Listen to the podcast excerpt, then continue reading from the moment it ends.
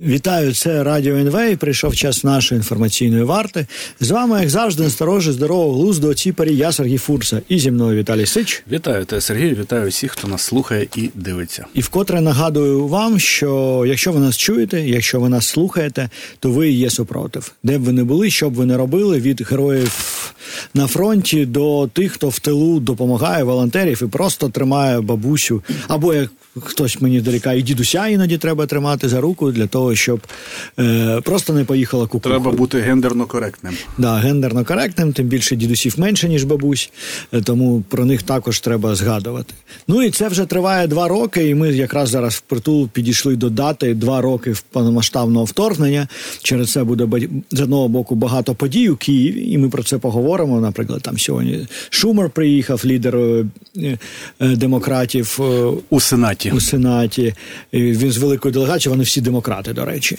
Е, а з іншого боку, знов піднімається тривожність людей, бо зано під ми перейняли оце російську російське бажання піддати щось робити, і зараз це почалося ще з 9 травня 22 року. Пам'ятаєш, коли всі чекали ядерку, і зараз під 24 багато людей чекає знов якогось апокаліпсису. Хоч ну що ми що не бачили, і це від е, обстрілів. Ну, буде чи не буде завтра зранку обстріли, не знаю, але ну ми це бачили вже постійно. Вони регулярно роблять до повномасштабного чергового вторгнення на Київ. Причому доходить до. Ну, до диких, диких речей. У якогось генерала нашого спитали, чи готуєтесь ви до потенційного Готуємося. Да, Що він міг відповісти? Він відповів: готуюся. Що в результаті дуже багато виходить заголовок Українці ЗСУ готуються до вторгнення да, з півночі. Да, і багато багато тривожних українців починають думати, зараз вони знов підуть на Київ. Ось знову ж таки повторюю, ми про це з тобою постійно говорили. Поки американці не почнуть говорити, що зараз хтось піде кудись, ви можете розслабитись. Ну, розслабитись умовно, да, зрозуміло, війна триває. Але з точки зору тієї інформації, що зараз хтось кудись Ти буде маєш наступати. на увазі, що доки тут дипломатичні місії залишаються, нема а, підстав для хвилювання. Я вчора був теж у заступника британського посла. А, Повністю вся місія у повному складі залишається в Києві. Він навіть живе на верхньому а, поверсі багатоповерхового будинку. А я не кажу де. Я не кажу де. Просто я його запитав: слухай, я ну а у вас нема такого протоколу? Бо, наприклад, я розмовляв з німецьким послом. Він каже, в них такий протокол, що не можна жити у будинку, якщо над тобою нема три поверхи. Типу, треба після Ізраїлю в них е, Дві такі стіни, правила. три поверхи. Ну так, у німців. Британець каже, та ні, мені пофігу. Типу, я живу тут, мені подобається на верхньому поверсі. Ну, як буде, так буде. Такий здоровий фаталізм. Ну, але слухай, завтра вже буде два роки війни. Воно, знаєш, таке дивне відчуття. З одного боку, це як якийсь один довгий день, а з іншого боку, це як вже півжиття. Ну і з приводу того, чи можуть бути обстріли, чи не можуть, ну можуть, вони завжди можуть бути. Я не знаю, чи буде символізм тут відігравати якусь роль. Треба просто мати підвищену готовність. Але з приводу можливого наступу росіян а, з півночі, ну тут я завжди кажу, треба просто слідкувати за угрупуванням російських військ. Якщо там нема, зараз нема там збільшення угрупування, там 5 тисяч людей чи ще щось, то там взагалі нема підстав для хвилювання. Да, Якщо там буде ударне угрупування, я так розумію, 40-50 тисяч, то це вже треба стежити за цією історією. А поки що, просто коли когось питають, чи ви а, Будуєте якісь захисні споруди на півночі, будуємо. Чи ви ну, чи ви готуєтесь? Готуємо. Але якщо з цього зробити заголовок, то це виглядає тривожно. Опа, готується, значить, буде наступ з півночі. Насправді ні. Да, Чи інші заголовки, які також розповсюджились, е, щось дали інформацію, що є 48 установок Іскандер вздовж нашого кордону. Так, так, це І люди всіх налякало. це, що вони росіяни притягли 48 нових установок а вони там стоять вже. А насправді було 46, дві да. додали просто. До, да. Ну тобто, якщо це 4% зміна, да, умовно, да, чи маєте ви стати набагато більш тривожним і боятися набагато більше завтрашнього ранку чи будь-якого дня через зміни кількості іскандерів на 4%? Ну напевно ж ні. Да, Тому ці от речі. Але дивіться, вони е, оці речі вони вириваються із контексту. Е, те саме, як Іскандера. Якщо ти бачиш, що росіяни розмістили 48 іскандерів, а ти не знаєш, що їх було 46, ти починаєш хвилюватися. Якщо ти читаєш, що ЗСУ готується до наступу з півночі, але ти не знаєш контекст, просто заголовок. А зараз вже така гіперактивність, і тим більше всі перейшли в Телеграм, а Телеграм е, він спілкується заголовками, да, без ну, без в принципі, контексту. часто. І не тільки Телеграм спілкується але заголовками. там ще більше схильні до коротких повідомлень. Тому ти, звісно, хвилюєшся. Насправді, якщо розбиратися, то там нам нема проблеми. І я тобі казав перед ефіром теж, що ну зараз дійсно ти з людьми спілкуєшся, всі встривожені, люди хвилюються, що буде, нема боєкомплекту і решта, і навіть до ринку нерухомості Києві докотилася ця історія, що впали ціни на 10% мені каже наша журналістка з нерухомості Саша Некращук, і по і попит впав. Люди в тривожному стані. Да, Там про ринок нерухомості в принципі важко судити, тому що дуже часто ціни відображають бажання продавців, да, а не реальні угоди, які там відбуваються. А де там відбуваються угоди, насправді ніхто і не знає толком. Да, і угод зараз в якій кількості да, не так багато. Тому ринок нерухомості це окрема історія, хоч те, що він тримається і ще угоди залишаються. Це з одного боку демонстрація української стійкості, а з іншого також ми завжди зважали, що там зручно паркувати гроші корупційні. І, наприклад, тому дуже велика різниця між е, сегментом як ти красиво сказав, паркувати корупційні гроші. Е, ну що маємо, то маємо. Да. У нас є, наприклад, бізнес-нерухомість, е, як в якій зручно паркувати багато корупційних грошей. Да? І є хрущовки умовні. І Хрущовки просіли цього разу сильніше ніж бізнес бізнес-нерухомість, бо її підтримали якраз ці там вагончики. Корупційні кор- гроші. Корупційні Знаєш, гроші. це взагалі наша особливість українська продаж нерухомості за готівку за кеш. Спробуй за готівку купити щось в Західній Європі, і ти будеш дуже-дуже довго пояснювати людям. Чому в тебе готівка, де ти її взяв, і і мені здається, це навіть неможливо. І навіть завести готівку в банк Євросоюзу це теж дуже Дивись, е, навіть непроста історія. Забрати готівку з банку в Європейському Союзі. Ти приходиш зараз в банк і кажеш, я хочу зняти 10 тисяч доларів. У, умовно, в тебе на рахунку 100. Ти кажеш, я хочу зняти 10. Знаєш, що тобі скажуть? А навіщо тобі? От навіщо тобі 10 тисяч доларів? Ні, не віддамо. Може таке навіть сказати. Да, да. Ми не віддамо. Якщо ти хочеш зняти, то знімай всі 100 тисяч і вали звідси. Ми з тобою справу мати не хочемо, бо тобі навіщо додобилося 10 тисяч доларів. Ти що, наркотиками торгувати збираєшся, чи що? Тому оцей фінансовий моніторинг все дуже жорстке зараз в Європейському Союзі, але давай повернемось до е, річниці вторгнення і того, що відбувається, оцей візит. І насправді така дивна історія, що під цей візит американців американців, да ну і в принципі ми постійно наголошуємо, що нам потрібна підтримка. А от зараз протягують законопроект, проти якого виступили посли G7. Тобто є потреба в реформі БЕП. Всі зрозуміли, що БЕП. Е, це мертвороджена організація. Той конкурс імені Тимофія Милованова трошечки не вдався. Да, ну або вдався. Просто змінили вивіску податкової поліції. Да, І треба реформувати. І була ідея реформи, яку підтримував бізнес. Цю реформу скіпнули і зараз подають від урядовий законопроект, проти якого виступили і бізнес-асоціації, і посли G7 вже вийшли. Сказали, а хто його подає? Уряд. І зараз от я читаю зараз під час подання малюска міністр юстиції каже: ми суверенна країна, ми не маємо слухатись того, що нам кажуть. Добрий ну, вечір. Це тро, трохи комічно. Ми зрозуміло, що суверенна країна, але ми дуже залежимо і від допомоги військової, і фінансової, і дипломатичної заходу. І ми, в принципі, ж інтегруємося у західний світ. В нас там розпочався шлях до Євросоюзу, є якась дорожня карта, і мені здається, ми маємо а, гармонізувати, так би мовити, наше законодавство з Євросоюзом, а не створювати нові інструменти для збагачення, щоб з'являвся отой корупційний кеш, який потім. Потім треба, треба десь, десь паркувати. паркувати. Да. А що пропонували бізнесу? Що пропонує, якщо ну, коротко, та, уряд? Там проблема у тому, як обирати нового голову, які конкурси, як атестація проходить. Ну і чи є там ця аналітична служба, чи знов силова служба. Там три-чотири проблеми. Ці ключові, великі. Е, уряд каже. G7 сказала, причому формулювання G7 було виступили проти саботажу реформи. Насправді, коли дипломати так кажуть, це означає, що напряму називають що ви їх просто вкурвили. Ну бо дипломати ніколи не скажуть, використ... дипломат, використовуючи слово саботаж. Це українцям здається, знаєш, коли захід е, виклик е, занепокоєння. Що чому вони тільки занепокоєні? На дипломатичній мові це дуже вже проматюгався, да, насправді. А коли дипломати використовують слово саботаж, ну то взагалі. Да, і от зараз вони використали. І незважаючи на цю позицію G7, все рівно пхаються в Верховну Раду і кажуть, ну до другого читання ми щось там виправимо технічненько, да, щось. Да, Хоча там сама логіка всієї цієї історії вона не підпадає під ту реформу, яку очікували. І зараз сьогодні, може, от ми закінчимо ефір, а Рада проголосує це в першому читанні, звісно.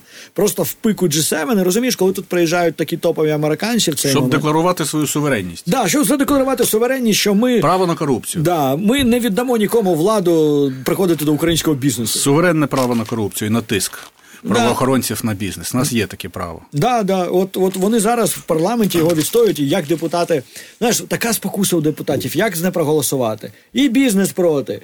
І е, посли G7 проти всі. Ну як за таке не проголосувати? Суверенне право на здирництво. Ти знаєш, паралельна історія. Ти напевно знаєш, що після кейсу Мазепи, який набув дуже великого розголосу, була створена рада бізнесу, а, яка була покликана якось навести лад у відносинах між е, урядом, офісом президента і бізнесом. Я позавчора був там на офреку. Зрозуміло, що якщо це офрек, ну то ти не можеш про це говорити. А, да, але я але, ти хочеш але я розкажу головні меседжі. А, Ну, ми знаємо там, мені здається, сім чи скільки бізнесменів війшли в цю раду. О, досить це, це так е, кумедно звучить. Вони називались е, Рада Сімірих. Ми ну, ну що це в Толкін вже почався, да? Чи що в нас таке? Я про цю назву не знав, але там очолює цей рух Олег Гороховський, співвласник Монобанку. Там є і інші бізнесмени, досить відомі від IT е, і, і решта. І в принципі їх головний меседж полягав у тому, що поки що вони. Відчувають, що до них ставляться з увагою. Офіс е, слухає, намагається піти їм на зустріч і все владнати. А там було чотири редактори, чотири журналісти досить відомі. І, в принципі, меседж журналістів полягав в тому що ми висловлюємо деякий скепсис е, дипломатичною мовою з приводу справжнього намагання офісу президента і влади владнати щось в бізнесі, бо якби там було дійсне бажання, там не було б деяких заступників головного офісу президента з відомими прізвищами. Ти знаєш про кого йдеться. Ну і в принципі. В Нідерландах, в Німеччині нема ради бізнесу. якщо нам потрібна рада бізнесу при президентові для того, щоб і інвестняні, да, для того, щоб владнати е, бізнес-клімат, це вже дивна історія. Ну і в принципі. А, Нам здається, що це скоріш може бути не така системна а, спроба а, навести лад з бізнес-кліматом, а просто намагання потушити пожежу репутаційну після а, резонансного кейсу Ігоря Мазепи. І плюс те, що я бачу по заголовкам, е, ця рада бізнесу перетворюється скоріш на лобіста офісу президента перед е, суспільством, ніж про на лобіста бізнеса в офісі президента. Бо вони так, е, так щасливі від того, що вони дотичні до ради сімірих до верхніх, і вони не хочуть втратити цю можливість. І виглядає так, що вони готові закривати очі на багато речей. Ну відбувається певна асиміляція. Да. Ну але знаєш, я частково їх розумію, коли ти спілкуєшся з однією стороною, з іншою стороною, і ти в обличчя розмовляєш з людьми, і люди виглядають тобі як чесні, такі, які хочуть дійсно змін. Ти а, трохи стаєш на їх бік і, і стаєш провідником. А, їх інтересів теж, як кажуть, зараз на ЗК таке відбувається, що вони замість того, щоб представляти.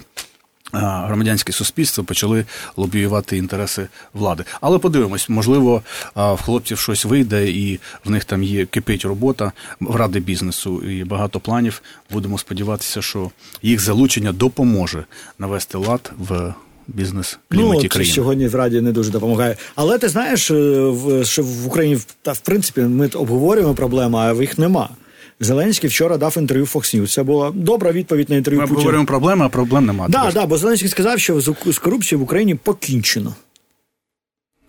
Ну, покінчили. Я не знаю, як це коментувати. Да, да, але ну, от сказав. Е, сам, саме інтерв'ю це було дуже вдало, як на мене ідея, бо ми тобою пам'ятаєш, обговорювали, що робити після інтерв'ю Такера Карсона е, на, е, з Путіним. І що одна з відповідей була: ну не тільки висміювати це інтерв'ю, не тільки підсвічувати всю недолугість Путіна, але й те, що у відповідь Зеленський має не дати інтерв'ю не Такеру Карсону, бо він все ж таки представляє сегмент божевільних, і він антиукраїнський налаштований, а дати інтерв'ю якомусь авторитетному ведучому з Fox News. І це відбулося. Приїхав якийсь, я не знаю наскільки він авторитетний, але хтось приїхав. Вони за кілька кілометрів від фронту зняли нормальне кльове, напевно, його ще я не бачив. На аудиторії Fox News, тобто На це Fox переважно республіканці. Да, да, які люблять там силу, мускулінність, зброю. Зараз є жарт, що єдине, що що для у республіканців зайшли єдине, що не можна вирішити методом е, озброєння, да, війна в Україні.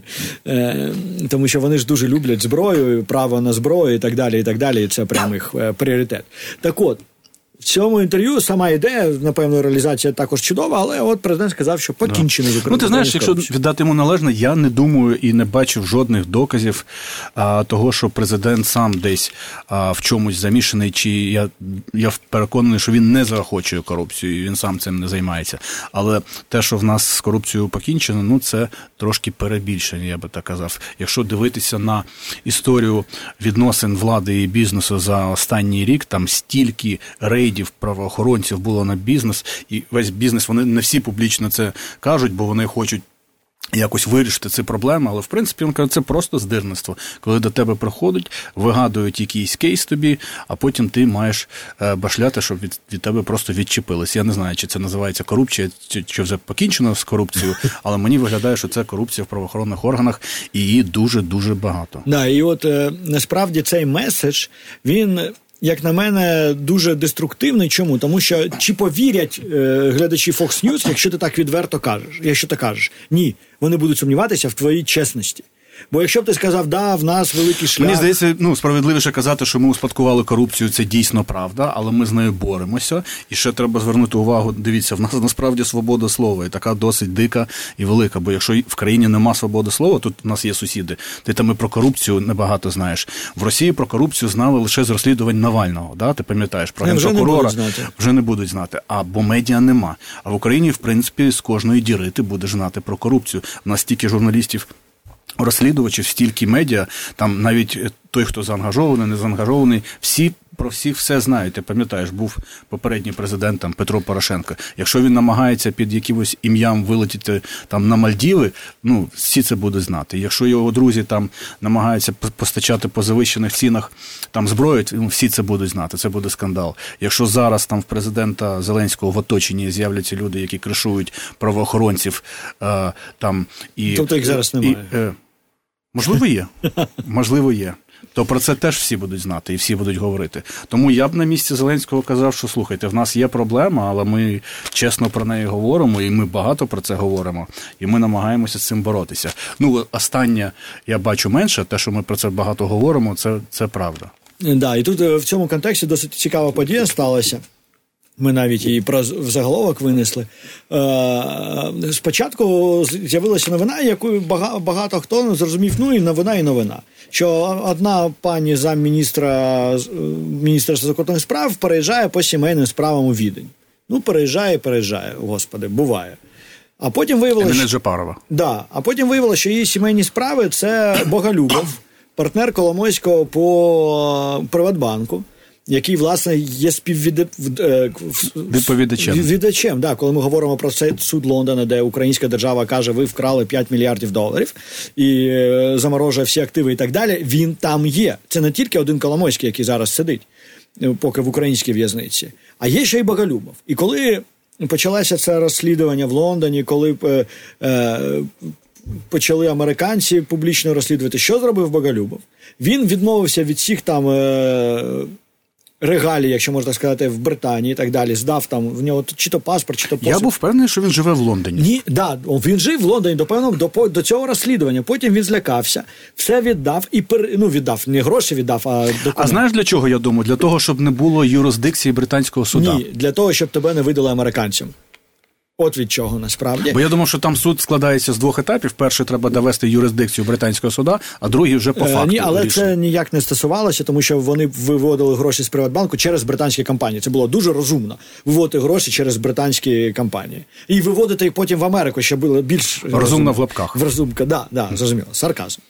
Так от, е, і він приїхав в Україну, бо Україна ж своїх громадян не видає. І якщо там ФБР прийде, і Коломойський покинув свій чудовий будиночок на Женевському озері і переїхав в Україну, бо тут американці до тебе не доберуться. Ну, до Коломойського добралося щось інше, і поки він у в'язниці, а Багалюбов жив собі, як виявляється, і жив, не тужив. А тут раптом е, знімається і їде до Відня. І оце таке цікаве питання насправді. Чому? Чому? Да? Чи він відчув, що він може стати наступним після Коломойського тут? Може, може. Чи він подумав, що йому буде безпечніше у Відні, де він отримав певні гарантії, як Фірташ умовний. Да? Фірташ ж досі американцям не видали. Вже 10 Ну і років. Кирило Шевченко, наш колишній голова НБУ, теж його не видають. Да, але Шевченка не видають Україні. Україні нікого не видають. От давайте, навіть якщо ви тут щось е, голим пробіжите, спалите банк, щось зробите, вас не видадуть Україні. Україні нікого Бо не видадуть. вірять. Да, не вірять. Ну не вірять, плюс зараз питання безпеки. Не вірять в правосуддя, мається да, на увазі. Не вірять в українське правосуддя і не вірять, що тут в Україні безпечно. Тому Україні нікого не видають. Але Фірташа не видають не Україні, Фірташа не видають американцям. І він там вже збагатив дуже суттєво колишніх всіх міністрів юстиції, австрійських і так далі, але досі залишається умовним віденським е, бранцем, нікуди не дівається. І тут раптом до нього летить Боголюбов. І от мені цікаво, що змінилося, насправді щось мало змінитися. Чи в Україні, чи американці були вже готові забирати Боголюбова з України? Може ні. Чому відень? Ну, напевно, ми чогось не знаємо. Ну, чи можливо, просто Геннадій Боголюбов а, уважно читає щорічні рейтинги журналу Economist найкомфортніші міста світу. Там Відень посідає перше місце. А, почитав, напевно, і а, поїхав. Ну, щось відбувається. Ну, слухай, коли ми очікуємо, чи всі очікують на рішення лондонського суду цього року? Е, Да, е, рішення буде скоро, але потім буде ще апеляція. Е, Треба розуміти, що це довгий процес. Рішення буде, судячи з всього, на користь України без питань взагалі. Те, що ми чули з цього процесу, там без варіантів. І плюс е, лондонський суд це виключно про активи, це про гроші, це не про ув'язнення. Це треба розуміти. Е, можливо, якщо він винесе вердикт, то це допоможе там набу. А може набу зараз наблизилось до того, щоб ув'язнити Боголюбова і Коломойського, бо до Коломойського вони не змогли прийти. Але ну яка різниця? І хто всіх поінформував і да, вирішили да. Може Боголюбову хтось постучав. Що набу скоро прийде до нього. Ну він співвласник Приватбанка. Да? Він несе таку саму відповідальність, як Коломойський. Як і менеджмент Приватбанка, до речі, е, е, несе таку саму відповідальність, як і Коломойський. Ну, просто він не настільки відомий. Да, він просто е, був такий тихий. Да? А зараз поїхав. Ну, цікаво було почути від Набу насправді коментар цього приводу. Ну і, ну, і для мене цікаво, дивись, Україна подає до лондонського суду на 5 мільярдів доларів проти двох людей. Українська держава подає. І виявляється, що дружина одного з цих людей є замміністром в українській державі. Да. Це таке дивне поєднання. Така Санта-Барбара. Ну, слушай, е, слухай, кейс Приватбанку це е, Коломойський Боголюбов залишили державу з чеком на 5,5 мільярдів доларів. Ще є інша історія, так умовний Приватбанк 2, про який люди дуже мало знають. Це історія про Укрнафту. Там зникло дуже багато грошей.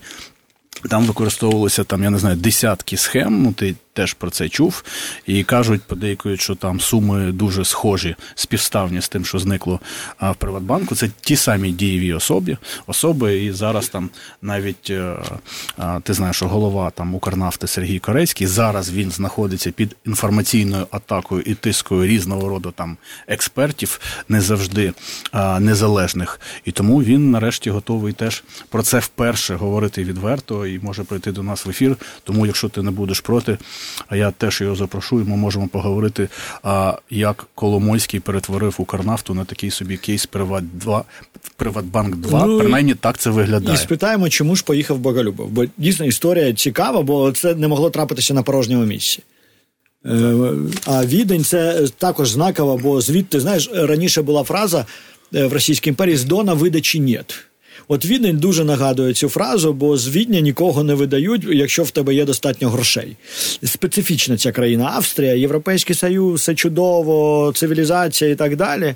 Але от е, чомусь корупціонери дуже полюбляють відео. Ну, багато контроверсійних, назвемо так, людей приїхали з Києва до Відня. Слухай, а в нас ще залишилося багато тем. Давай, напевно, поговоримо про таку важливу тему. Мені здається, ми минулого разу не встигли поговорити про Мюнхенську конференцію, і може це добре, бо там нема було про що говорити.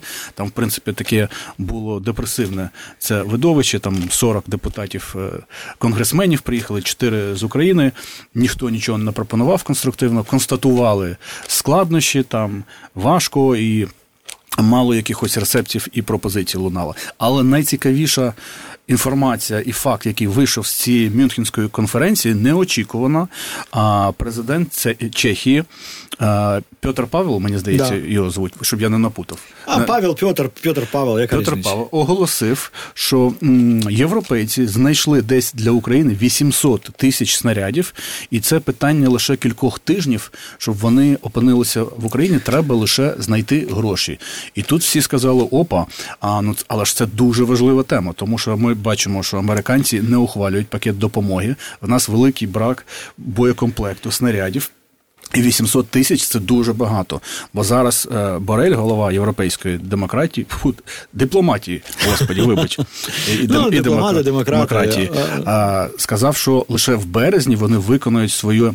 А, обіцянку е, надати нам мільйон снарядів на 52%, тобто 520 тисяч. А тут одразу 800 тисяч. Але треба знайти якісь гроші, і ми їх не можемо знайти. А е. потім ми почали з'ясовувати, а що насправді стоїть за цим виступом Петра Павла. З'ясувалося що насправді а, дійсно знайшли ці снаряди не в Європі, їх знайшли в Південній Кореї і в пів, на півдній Африці, там в Південній Африці, а блокує закупівлю цих снарядів Франція, тому що Франція хоче, щоб все купували в Євросоюзі, а і бажано ще у самої Франції. Але да, і те, що ми з тобою це обговорювали поза минулого ефіру, що Е, Якщо якби у вас було 800 тисяч снарядів залюбки.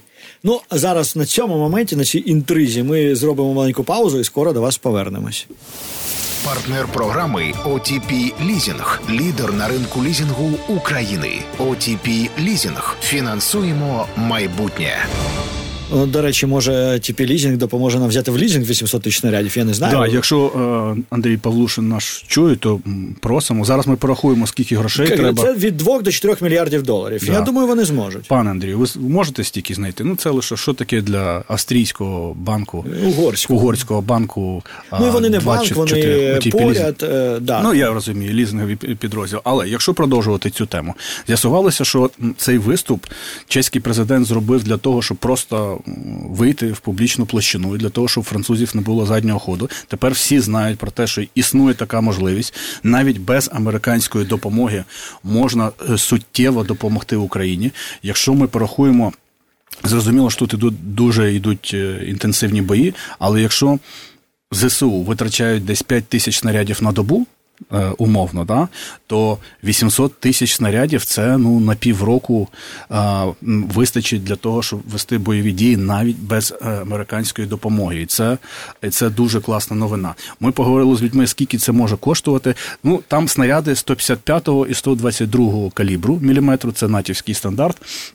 Сказали, що один снаряд 155-го калібру коштує, коштував принаймні раніше 3 е, тисячі доларів. Зараз воно все дуже подорожчало. Подорожчало після того, як розпочалася війна в Ізраїлі, навіть там до 8 е, тисяч за снаряд, але можна збити, там може бути 5, 122 калібр коштує менше. Але якщо це все порахувати разом, то треба, в принципі, ну, як каже Сергій, доларів. 3 мільярди доларів. Середньо. Ми такий збір оголосити не можемо. Зрозуміло, що ми жартували про отіпі лізинг. А чому? Ну, в лізинг, треба в лізинг все Але брати. в Євросоюзі, в принципі, 3 мільярди доларів. Мені здається, це дуже дуже підйомна цифра. Так, да, вони зараз почали з Крісті Посусєка. Там заявила Канада, що вона готова на доставку снарядів виділити 22 мільйони доларів. Ми розуміємо, 3 мільярди 22 мільйони це все ж таки різні речі. Може, доставку вона мала на увазі, що літаки прислати, щоб перевести ці ці снаряди з. Південної Кореї, Південної Африки. Я, до речі, розумію, що це чехи продали туди, а ринок озброєнь він такий специфічний, і умовно Південна Корея не може перепродати без дозволу Чехії. І Південна Африка не може. Вони, може, росіянам це продали, але не можуть. І у Чехів є таке символічне право першої ночі.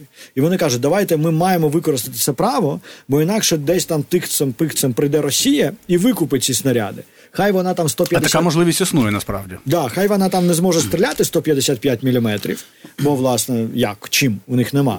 Але не дати нам стріляти для них це також є важливою історією. Тому от Канада сказала 22 мільйони доларів, там Данія щось сказала про 40 мільйонів доларів. Там зараз такі маленькі суми, може порціями вони будуть викуповувати ці снаряди, але звісно, все впирається в Німеччину, в Францію, в великі країни. Про цей нюанс я не знав, що це насправді чехи колись продали ці Ну, снаряди я думаю, туди. так, бо інакше б чехи не говорили про це. І мають право е, першої ночі. Ну чи можливо просто вже рвався терпець у чеського президента, і вони розуміють, що ці дискусії точаться всередині Євросоюзу. Ніхто не оголошував про це. Він це оголосив, і тепер вже всі про це знають. Я попросив журналістів обдзвонити там наші джерела в правоохоронних органах, і нам підтвердили, що так, є така історія. Всі про це знають. І дійсно ми чекаємо на ці 800 тисяч снарядів. Якщо знайдуться гроші, то вони можуть бути вже на фронті за кілька тижнів. І це мені здається супер новина, тому що це має дуже дуже допомогти нам тримати лінію фронту, як і те. Що відбулося минулого тижня, коли впали одразу сім російських е, літаків і винищувачів, і бомбардувальників. Ніхто не знає точно, що там відбувається, чому вони падають. Але сім це дуже крута цифра. Чому це важливо? Тому що вони просто закидували наших бійців цими кабами. Це потужні бомби, там півтонни, тонна, і вони дуже руйнівні. Навіть якщо воно не потрапляє точно там в ціль, а то усі навколо там отримують контузію. А тепер, коли їх відігнали трохи, то а, вони вже цього ну, не роблять, з роблять набагато розгулявся менше. відомий блукаючий патріот, який доблукався і до цієї ділянки фронту. Е, Що не може не радувати, особливо зараз, коли в нас п'ять патріотів, то один блукаючий, це ж завжди ризик, да, блукати так. Бо патріот там і пускова має блукати, і цей пункт управління блукати, і може ще щось з ними разом. Е, Тому це важко організаційно і ризиковано. І зараз я так розумію, що після того, як додалося ще два комплекси, ми стали ризикувати більше, бо не так страшно втратити. Ми пам'ятаємо, впали за один день п'ять літаків в Брянській області. Ну, три літаки, два Так. гелікоптери. А потім було на півдні три за один день, потім було на сході, тепер знову на півдні. А, ти знаєш, щось багато людей обговорює, що саме стало причиною. Я чув в нас одного з відомих військових експертів в ефірі. Він вважає, що це відпрацювала пара F-16, що вони так працюють. А моя дружина повернулася від лікаря, і лікар впевнений, що це F-35. Усі в- в ординаторській усі в ординаторській це обговорюють, і принципі вони дійшли висновку, що це F-35 вже відпрацював по ну, російських винищувачах. Ну, отак вона тривожність е, е, виражається. Е, Да, ну і знову ж таки, е, навіть Зеленський зараз тільки що опублікував відео тренування наших пілотів, і ще не готові. Зараз нова дата, коли літаки F-16 очікуються в Україні. Це літо, початок літа, і там проблеми, судячи з усього, ну частина тренування, частина інфраструктура. З літаками завжди дуже важка, велика проблема це інфраструктура. І ми дуже часто бачимо, як росіяни бомбардують наші е, різні аеродроми саме таргетуючи, судячи з усього інфраструктуру. Тобто, якщо десь там в Міргороді чи Староконстантинові готуються приймати F-16, там щось треба побудувати, щось завести, щось Якісь е, захисні споруди чи ще щось? Ну навіть не захисні, а просто щоб для обслуговування цих літаків. І росіяни на випередки стріляють туди, щоб е, зменшити е, імовірність або там. е, Час по- потенційної доставки самих літаків, бо знову ж таки літак це літак, а до нього потрібна інфраструктура, і це є найважчим. Саме тому затягування таке зараз є. Да. Ну тому ці два фактори а, про те, що почали збивати російські літаки масово, і те, що нам а, можуть надати оці 800 тисяч снарядів, мені здається, що це а, такі підґрунтя для оптимізму. Да, тут ще є такий момент, який мене я sorry, що перебив, е, дуже бісить, тому що от виходить, е, нам безпрецедентно допомагають, дуже масштабно. А на тлі цього, наприклад, варто з'явитися новини, що там Іран дав е, 400 ракет, е, продав Росії. Так, так, чув про це Як відразу в Україні починає лунати фраза. Які погані західні партнери, вони не такі хороші союзники, як Північна Корея і Іран. Серйозно? Тобто вам нам допомагають на 200 мільярдів доларів, дають величезні пакети допомоги. Там є купа всього. І на противагу Росія купує за якісь там гроші чи обмінює кілька сот старих ракет. І ви кажете, що оті союзники кращі, ніж західні партнери, які нам допомагають? Серйозно? Ну насправді ти знаєш, наскільки я знаю, ці ракети ще не надали 400. Я слухав сьогодні в нас експерта у цій області, і він казав, що це досить велика партія, і це було видно, якби вони їх вивантажували, завантажили. Там планували, що вони це через Каспій зроблять, бо і в Ірані, і в Росії це ж е, спільне море, але поки що підтверджень цьому нема. Ну, але є я... підтвердження цим північно-корейським ракетам, і зараз вивчає. Але я думаю, тут Путін дуже сильно підставив свого дружбана Кім Іна. Він їм зараз навіть там е, автомобіль подарував е, іграшку нову. Так от я чому кажу про підставив? Тому що зараз зараз е, збили кілька цих північно-корейських аналогів нет ракет. І подивились, подивилися, що ж там є. І подивилися, що вони це будують. Ну і звісно, там дофіга західних компонент. Ну, всі здогадувались, напевно, про те, що вони так чи інакше якось контрабасом це возять. Але зараз ти ж бачиш конкретні речі і може зрозуміти, звідки хто як е, це довіз. І таким чином для північно-корейської збройної програми це шалений удар насправді, бо вони використовують якісь певні тіньові канали. Їм там якісь е, тіньові ділки це возять. І тепер це все будуть прикручувати. А тепер да, американці побачили дуже багато, набагато більше, напевно, ніж вони до цього могли знати або здогадуватись. А тут вам прямо джух розкатали. Дивіться. Ти, ти, ти, ти, ти. І там же, наприклад, є який чіп, в нього є номер. Ти цей номер можеш відслідкувати. Хто, коли, де купив, коли замовив, куди провіз, хто тут був залучений. І таким чином, насправді, судячи з усього, росіяни дуже підставили Кімчинина, бо засвітили цю мережу доставки всієї цього контрабасу. Але вони йому надали неабияку компенсацію. Путін подарував йому лимузин російського виробництва Аурус називається. І тут американці вже держдеп теж не стримуються. Вони постибалися. Вони сказали, що сподіваються, що Путін надав лимузин з розширеною гарантією. Вони натякають на те, що він не дуже надійний. Ну, подарували іграшку Кім Чен Іну а, замість ракет. І ще я хотів сказати, ось там ми перерахували там якісь е, історії, які мають бути там підґрунтям для оптимізму. Е, треба звернути увагу, що розумію, наші війська вийшли з Авдіївки, і потім, після цього, в Нью-Йорк Таймс, поважна авторитетна американська газета, вийшла велика стаття з заголовком про те, що українці втратили там при виході, чи в полон вони потрапили, чи зникли десь 850-1000 е, бійців. І що це ніби великий удар по моральному духу української армії. Ну, серйозна газета, я теж схвилювався. Слухай, це багато. Оце те, чого я боявся, але а, написав своїм колегам, там, які в ЗСУ і офіцерам, які кажуть, що це не може бути правдою. І тепер почали цим займатися інші військові експерти, навіть австрійський Том Купер, ти знаєш, такий в нас публікується на сайті. Він вже написав колонку, теж не витримавши. Я більше не можу виносити це море брехні. Наразі існує лише. Один доказ це відео, де там 5 українців полонених, що максимум, що можна знайти, може 10 в одній бригаді і 12 в іншій. А історія про тисячу це просто брехня. Да, тут просто, якщо б було така кількість полонених, то росіяни відразу б їх показали. 100%. Вони показують, вони вигадують іноді багато речей. А якщо у них раптом є тисяча полонених, да вони будуть крутити це по всім каналам, е, штовхати це як свої ваті, так і на захід. Щоб довести, що дивіться, Україна програє війну і так далі. і так далі. Але ж ні, вони цього не роблять, бо в них нема цих полонених. А в Україні дуже багато цього розносили, і ми минулого разу багато з тобою говорили про російську пропаганду. Але Нью-Йорк Таймс зашквар за зашкваром.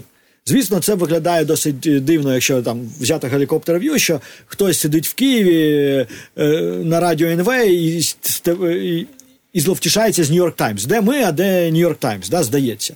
Ну але це систематична робота, причому вона вже століття ведеться. Вони століття виявляють собою корисних ідіотів для росіян.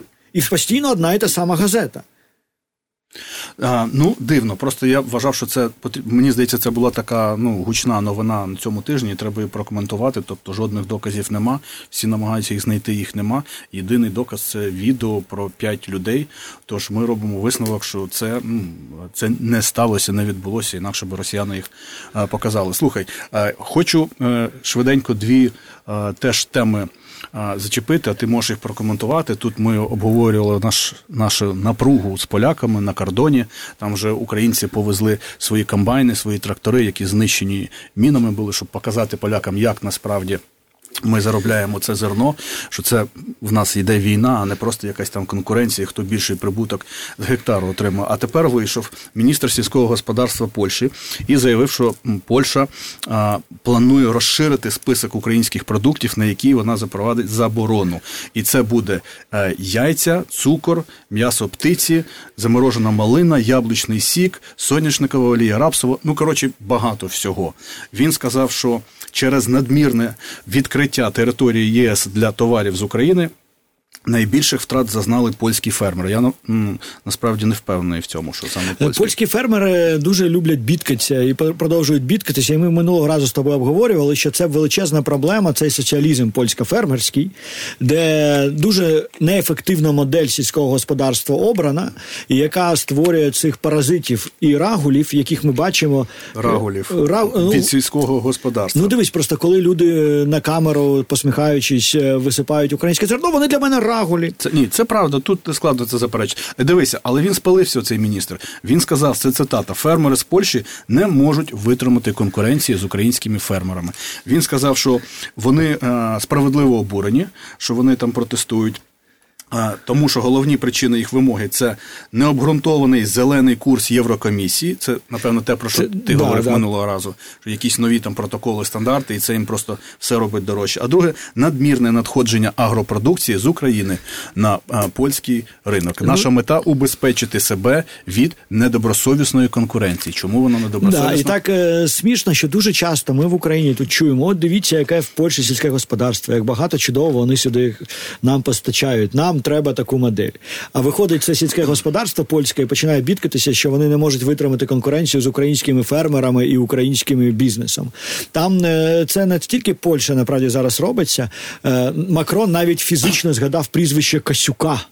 Е, коли мова йшла про це власник м'ясо. МХП, да. які виробляють м'ясо птиці. Е, бо реально тут в Україні побудована корпорація, яка є топ світова корпорація по виробництву курячого м'яса. І а зараз... що Макрон е, налякався да, цих курчат від Косюка? Да, причому що і найцікавіше, що зараз це так виглядає. Доля української курятини на європейському ринку мізерна в порівнянні з іншими е, продуктами, які експортуються. Але чомусь вони всі зараз згадують саме українську продукцію. Це вже стало таким поганим тоном. І Макрон е, міг би подивитися статистику, хто їм завозить курятину тоді, якщо там французькі фермери також її завозять.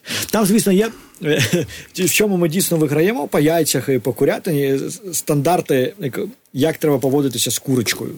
Бо, наприклад, зараз в Європі домінує курочка вільного вигулу. Вона має вільно гуляти. Ну, в нас такі теж є, вони просто дорожчі. Вони здається. дуже дорогі. Ну да, бо коли ти прийдеш там. Е, е, на стандартну птахофабрику, то вони там сидять як е, колись е, радянські люди жили в квартирах, да, понапхані в ці, і це дозволяє економити. Е, тому тут є момент, що дійсно там набагато гуманніше ставляться до курей, ніж в Україні.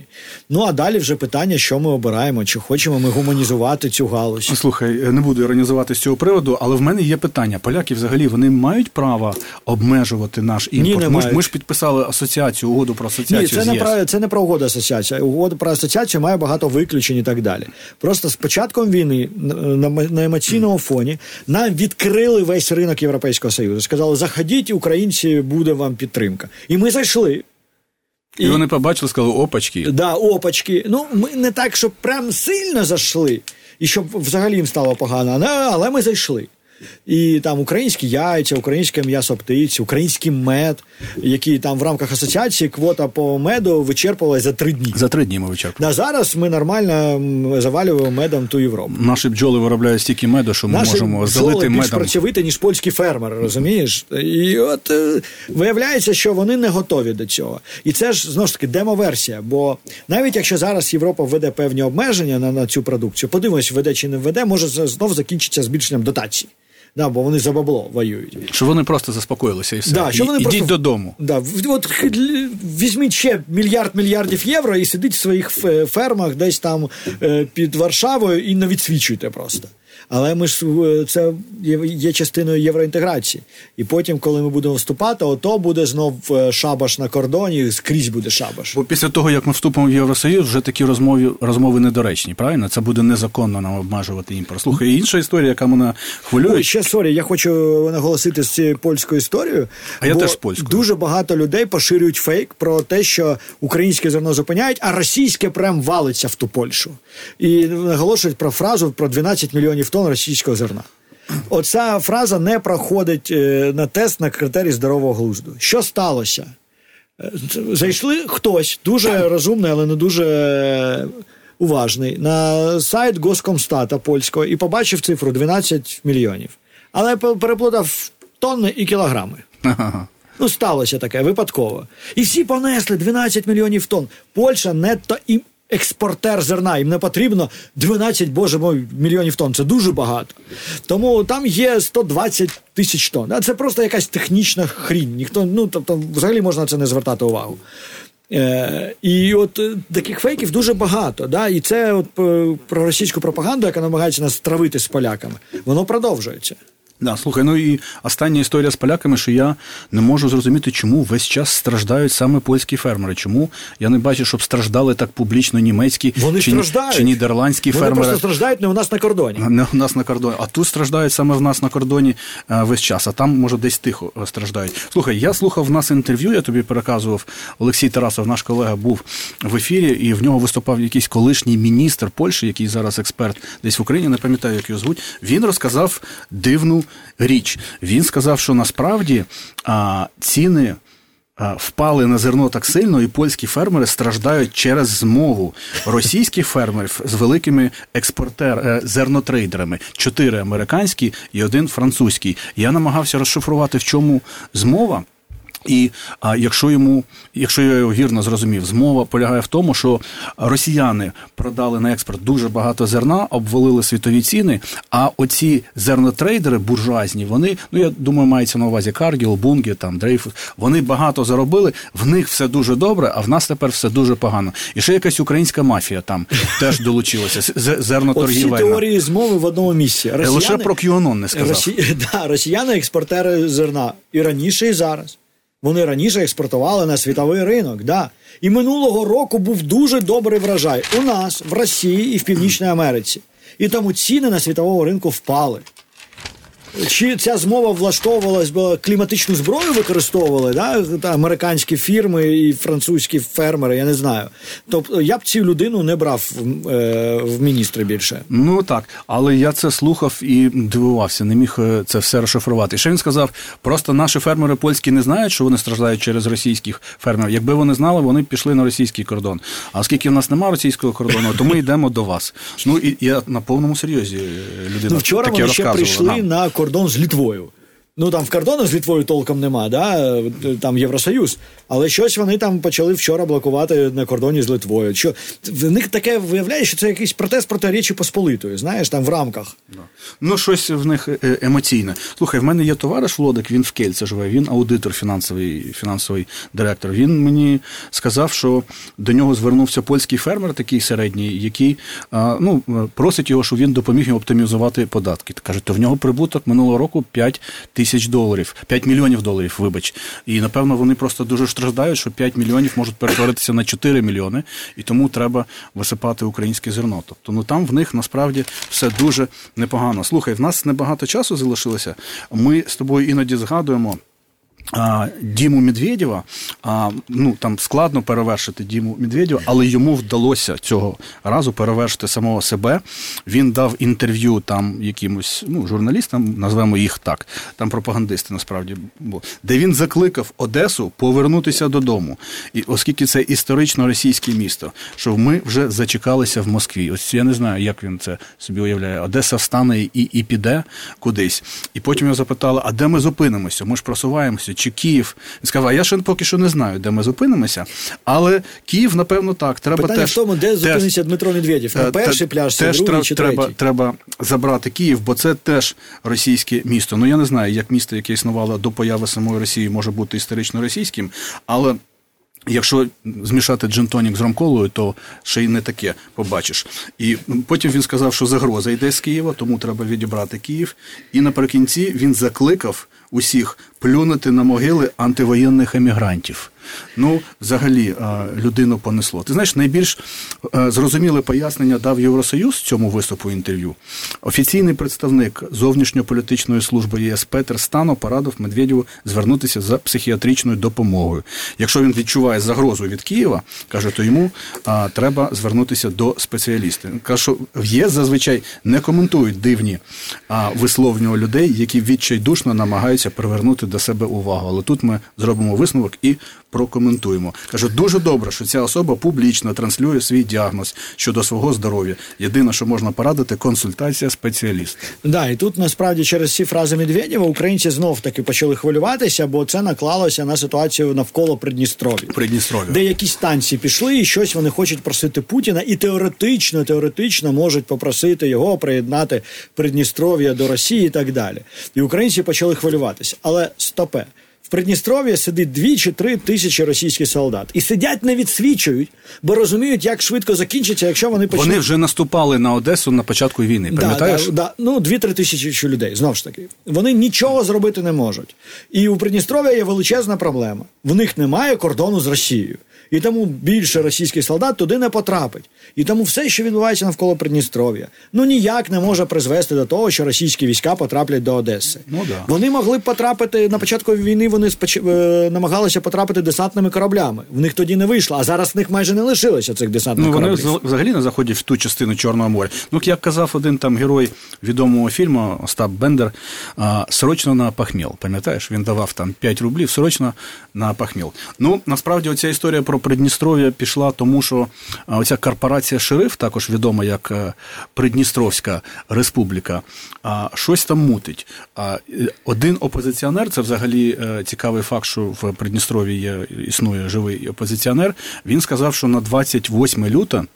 Там запланований з'їзд депутатів усіх рівнів, і вони можливо звернуться до Путіна про те, щоб він прийняв їх в склад Російської Федерації, де Придністров'я, да, а де да, Російська ну, Федерація. Тобто, і це... Путін це може зробити, бо наступний день він звертається до Федеральних. федеральних зборів, і він там може оголосити Я приймаю. Але є одна проблема: що росіяни ніяк не можуть допомогти Придністров'ю, бо з одного боку Молдова, а з іншого Україна. І знаєш там ще яка причина, чому це вони можуть звернутися? Бо Молдова і Україна нанесли удар по економіці Придністров'я. Знаєш, що удар по контрабасу насправді Ну, тому що вся економіка Придністров'я це контрабас.